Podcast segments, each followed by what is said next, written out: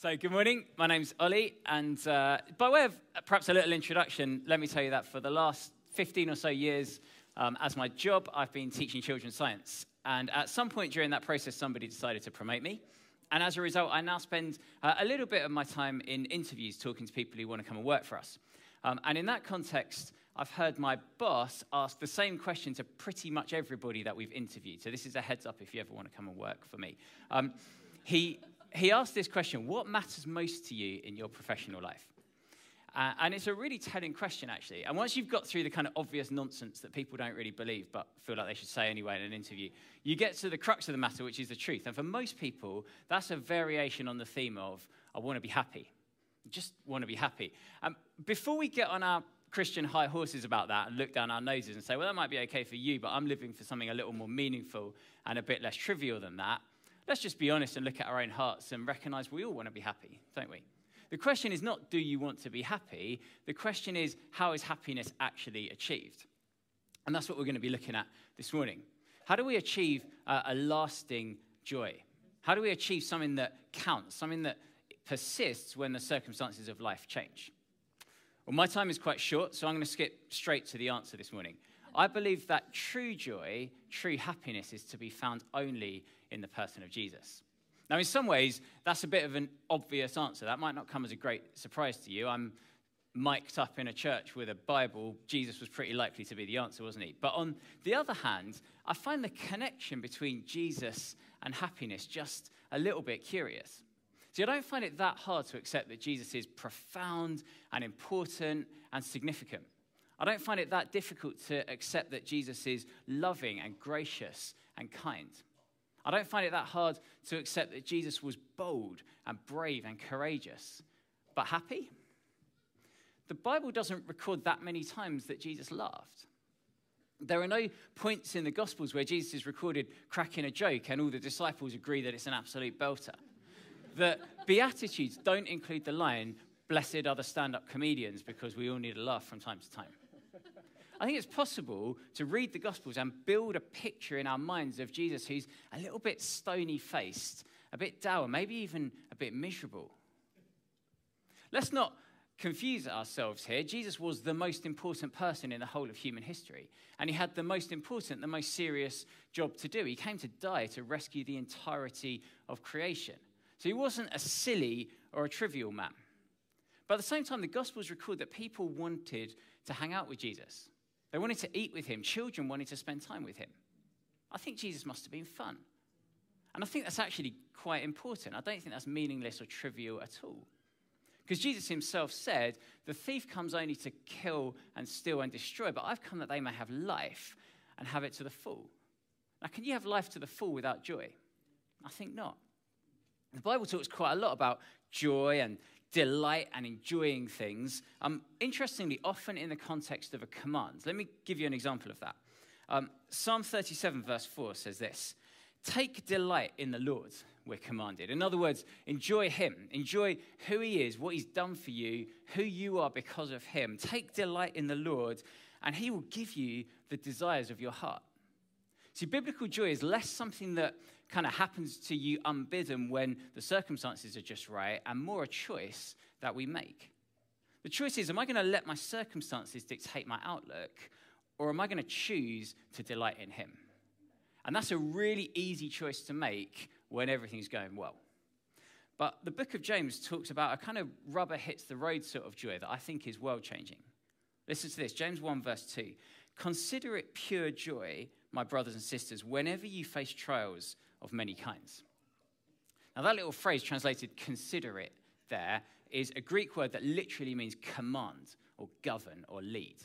So you could directly translate this as command pure joy, my brothers and sisters, whenever you face trials of many kinds. Or to put it another way, when life feels rubbish, when it feels like the wheels have fallen off, we are to aggressively dominate our thinking. I will choose joy. I will choose to look to him who saved me. I will choose to look to him who loves me and who knows everything about me. I'm going to choose to look to him who is working all things together for my good in this situation, just like he has in every other situation I've ever faced. I'm going to choose to rejoice in who he is and in who I am because of him. if joy doesn't come naturally to me, I'm going to command it to be my response. Now, nothing could be further from painting a fake smile on your face and pretending everything's okay when it isn't. The Bible's clear that there are times in life where we're going to feel sad and we're going to feel upset. And pretending that that's not the case is really unhealthy. In fact, acknowledging that is an important part of this process. That's not what biblical joy is about. Biblical joy instead is about saying, I'm not going to let the work stress or the family crisis or the diagnosis or the sin that's still in my life or the, the bills on the doormat dictate my outlook and lead me to hopelessness. Instead, I'm going to look to Jesus. I'm going to look to the one who loves me. See, biblical joy is a dogged, messy, sometimes really painful choice to look to Jesus. And what starts as a difficult choice becomes a habit, and that habit is transformative. You see, the Christian walk was never meant to be one miserable, trudging step after another, weighed down by the responsibilities of our, of our mission and of our circumstances. Jesus said, My yoke is easy, my burden's light. I've come that you may have life in fullness. I want to give you the desires of your heart. And I want to give you the gift of Holy Spirit living in you. And when Holy Spirit lives in us, there is natural, inevitable fruit that comes out of that. And that fruit, the Bible says, is love and peace and patience and kindness, but it's also joy. It's joy. So if you're a Christian this morning, if you love Jesus, if the Holy Spirit lives in you, then let me ask you this question Are you growing joy? Are you fruitful in this area? If you don't know, ask someone who loves you, because I bet they know. I mean, they will really know. If the answer to that question is yes, if you're, if you're growing joy, then that's great news. But don't forget that the source of your joy is Holy Spirit. It's a limitless, bottomless well. You're never going to run out of it. It's there for you to enjoy, but it's also there for you to give away. So let's be deliberate about giving joy away as much as we possibly can. But if your answer to that question is no, if you've got to be honest and look at your life and say, my branches aren't bearing a whole lot of joy at the moment, what are we going to do about that problem? Well, I would humbly suggest that the answer to that is to come to the giver of joy, to come to the one who has promised to give us the desires of our heart. Come to him, deliberately move your focus onto him and choose to delight in him. However difficult, however painful that might be because He really wants to give us the desires of our heart. He wants us to live life to the full. How about this for an amazing truth? The Almighty Sovereign King of the universe cares about your joy. He wants you to be happy. This magnificent one cares about even that. And that's not trivial or silly or meaningless. That's profound and significant and life changing, but it's also fabulously good news and really, really fun. I want to cultivate joy in my heart like a fruit farmer might cultivate apples or pears.